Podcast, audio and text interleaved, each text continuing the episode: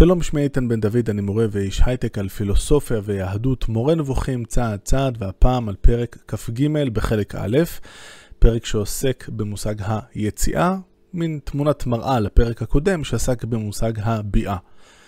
למרות שהפרק הוא קצר יחסית ולכאורה פשוט, נראה שהרמב"ם אה, לא חוסך מאיתנו לא פעם אחת, אלא פעמיים. אה, שתי נגיעות או התרמות של דיון יותר מורכב שיופיע בהמשך.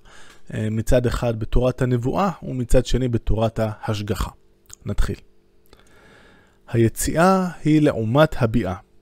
שם זה משמש ליציאת גוף ממקום שהיה קבוע בו אל מקום אחר, בין אם הגוף הזה בעל חיים, בין אם אינו בעל חיים. דוגמאות, הם יצאו את העיר, זה מהאחים של יוסף שיוצאים אה, חזרה ממצרים, כי תצא אש, זה ציטוט משמות, והושאל להופעת דבר שאינו גוף כלל. הדבר יצא מפי המלך, וכי יצא דבר המלכה, אלה ציטוטים ממגילת אסתר. כלומר, יפוץ הדבר. כי מציון תצא תורה, וכן השמש יצא על הארץ. כלומר, הופיע האור. על פי השאלה זאת הוא כל לשון יציאה, כשהוא בא, אשר בא כשהוא מוסב עליו יתעלה. הנה אדוני יוצא ממקומו. זה ציטוט שמופיע גם בישעיה וגם במיכה. כלומר, מופיע דברו, הנסתר מעמנו עכשיו. זאת אומרת, אה, כאן אה, מול פסוקים שאומרים שהנה אדוני יוצא ממקומו לעשות משהו, הרמב"ם אומר זה לא שאלוהים יוצא ממקום אה, למקום חלילה, אלא מופיע דברו. מדובר על אמירה, על דיבור מאיזשהו סוג, לא פרשנות מובנת מאליה, בואו נגיד ככה. כוונתי להיווצרות מה שנוצר לאחר שלא היה, שהרי כל דבר הנוצר מלפניו יתעלה ייוחס לדברו. בדבר אדוני שמיים נעשו וברוח פיו כל צבאם. ולמה אה, כל דבר שאלוהים עושה אז אנחנו מייחסים אותו לדיבור של אלוהים? הנה התשובה. זאת מתוך השוואה למעשים הנעשים על ידי מלכים, שהכלי שלהם לבצע את מבוקשם הוא הדיבור. זאת אומרת, מלך, מה שמאוד מייחד אותו, זה לא כמוני. אם אני רוצה עכשיו אה, שיהיה לי משהו אה, בגינה, אני צריך ללכת ולעבוד בגינה. מלך לא צריך לצאת ולעבוד בגינה, הוא רק צריך להגיד, אני מצווה שיקרה ככה וככה, הכלי שלו זה הדיבור. הוא לא צריך לעבוד עם הידיים בגינה, מספיק שהוא יגיד, ידבר אל הגנן או למי שלא יהיה, והופ, אה, מישהו יעבוד בגינה, והתוצאה של שתילת עץ הלימון או מה שלא יהיה, התוצאה הזאת תתקיים.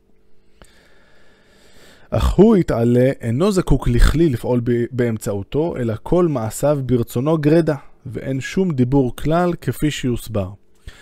בעצם כאן הרמב"ם אה, מטרים או מקדים דיון אה, אה, שהוא ימשיך בו לאחר מכן, אה, גם בחלק א', אה, יהיו שני פרקים שבהם הוא ייגע בנושא הדיבור ויציג שם כמובן מאליו שברור לכולנו שאלוהים לא מדבר. אה, זה יקרה בפרק מ"ו ובפרק ס"ה בחלק הראשון.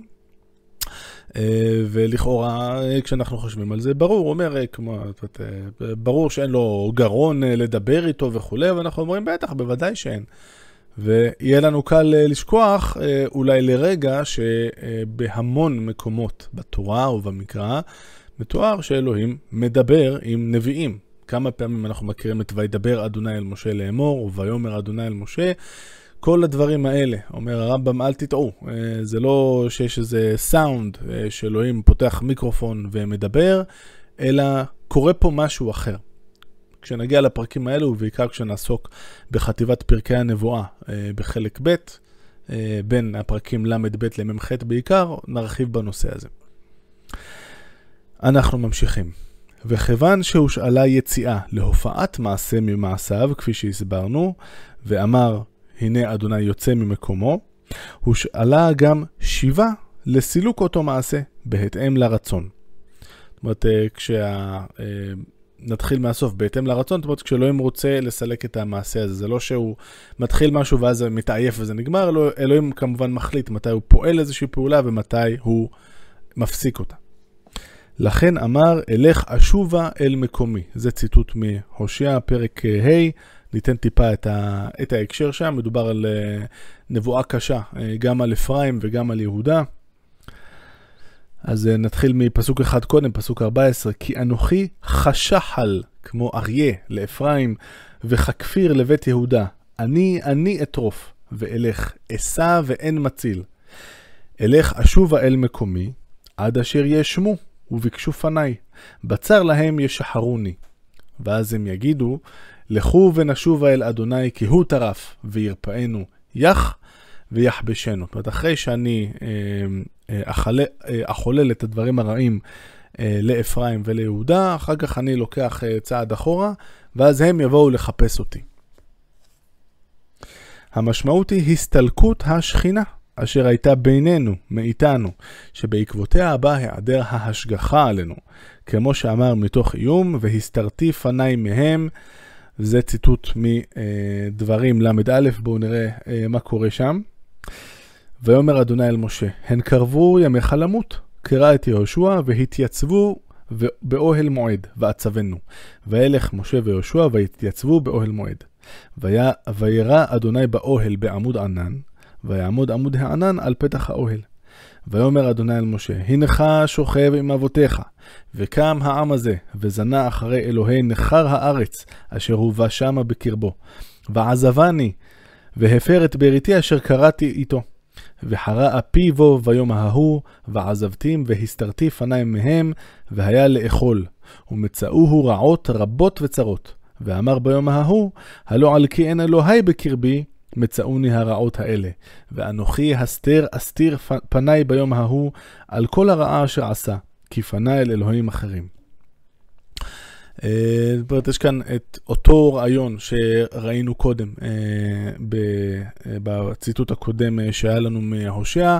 אלוהים בהתחלה בעצם תהיה, איזה, תהיה איזושהי פעולה שלילית של בני ישראל, וכאן יש פחות את העניין של העונש, ויש בעיקר את הסתרת פנים, אגב, מושג מפתח בהגות היהודית היותר מאוחרת. מה מיוחד כאן בתפיסה הזאת? מה שיגיד הרמב"ם עוד רגע. כי כאשר נעדרת ההשגחה, הוא יהיה הפקר ויישאר מטרה לכל מה שעלול להתערע ולקרות. טוב ורע יהיו לו על פי המקרה. מה קשה האיום הזה? על זאת אמר בדרך המליצה, אלך אשובה אל מקומי.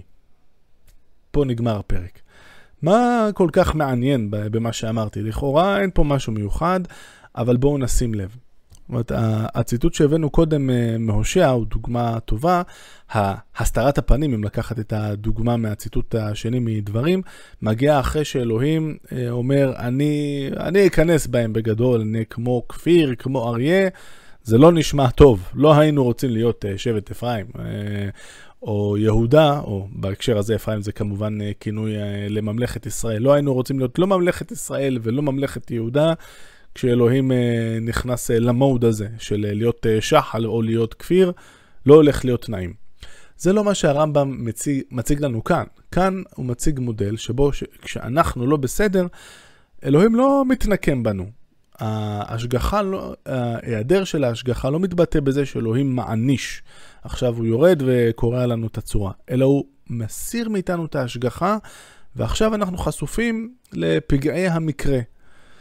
זה לא אומר שבהכרח יקרו לנו דברים רעים, יכול להיות שיקרו לנו גם דברים טובים. אנחנו לא יודעים להגיד כמובן אם זה 50-50 או שליש שליש שליש או מה שלא יהיה, אבל אה, לכאורה, אה, לרמב"ם לפי המודל שהוא מציג כאן, לא אמורה להיות בעיה מיוחדת עם מצב שבו יש הרשעה וטוב לו. וואלה, הלך לו קלף, אין בעיה, אלוהים עכשיו לא מתעסק בלהזיק לאותו רשע, אלא הרשע הזה מופקר. יכול להיות לו חיים בסדר ויכול להיות uh, שלא. אלוהים לפי התפיסה שהרמב"ם מציג כאן לא עוסק בעניש, בענישה של מי שחוטא, אלא הוא רק או שהוא משגיח או שהוא מסיר ממנו את ההשגחה, ואז מה שיצא יצא, ויכול להיות שיהיה בסדר.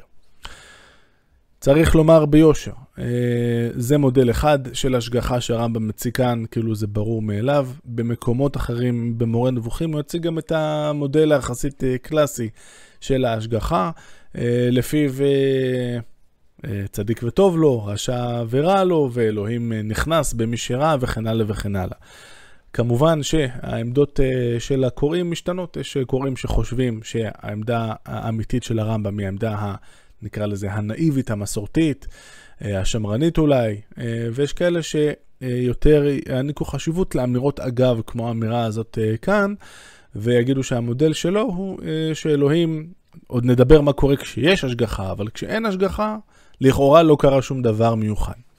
אז uh, זה תלוי מאוד uh, בעיני המתבונן. Uh, אני רוצה להזכיר לכולנו את הדברים של הרמב"ם בפתיחה, לפיהם שום דבר שהוא אומר לא, לא נאמר סתם, הוא חשב טוב טוב על כל הדברים שהוא כותב בספר, ושלפעמים את הדעות האמיתיות שלו בנושא מסוים הוא פשוט יגיד בהערת אגב, תוך כדי דיון בדבר אחר לגמרי.